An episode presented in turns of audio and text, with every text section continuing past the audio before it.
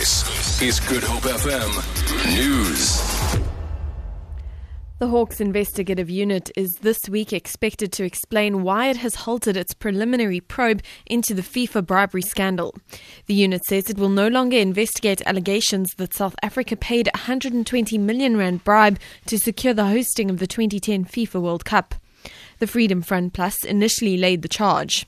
The party wanted to know whether newly appointed Nelson Mandela Bay Mayor Danny O'Don had approved the payment to the Diaspora Legacy Program in the Caribbean. Sepp Blatter has reportedly expressed renewed interest in staying on as president of FIFA. A Swiss newspaper quotes a source close to Blatter as saying that he has received messages of support from African and Asian football associations asking him to rethink his decision to step down. The ANC will be hosting the Cuban Five in Cape Town this morning. The Cuban Five are intelligence officers who were arrested in September 1998 and later convicted of conspiracy to commit espionage, murder and other illegal activities in the United States. In December 2013, during Madiba's funeral, SA was the catalyst in the thawing of diplomatic tensions when US President Barack Obama and Cuban President Raul Castro shook hands. This later led to constructive dialogue between the two nations. The Cuban Five is making their first international visit to South Africa after their release from prison.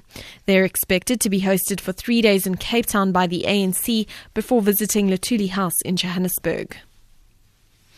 What started out as a small project on a rubbish dump in Stellenbosch 5 years ago has grown into a thriving partnership which feeds and clothes communities through plants and vegetation.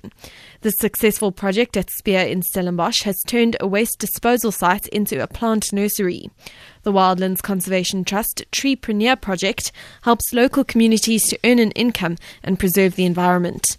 Project Manager Leslie Jumat.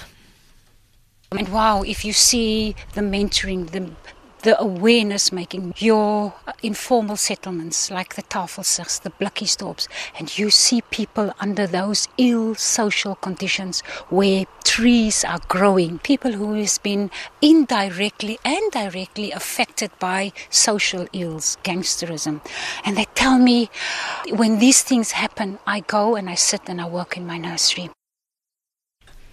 And finally, a leading Muslim foundation in Britain says British Muslims should reduce their fasting hours during the holy month of Ramadan.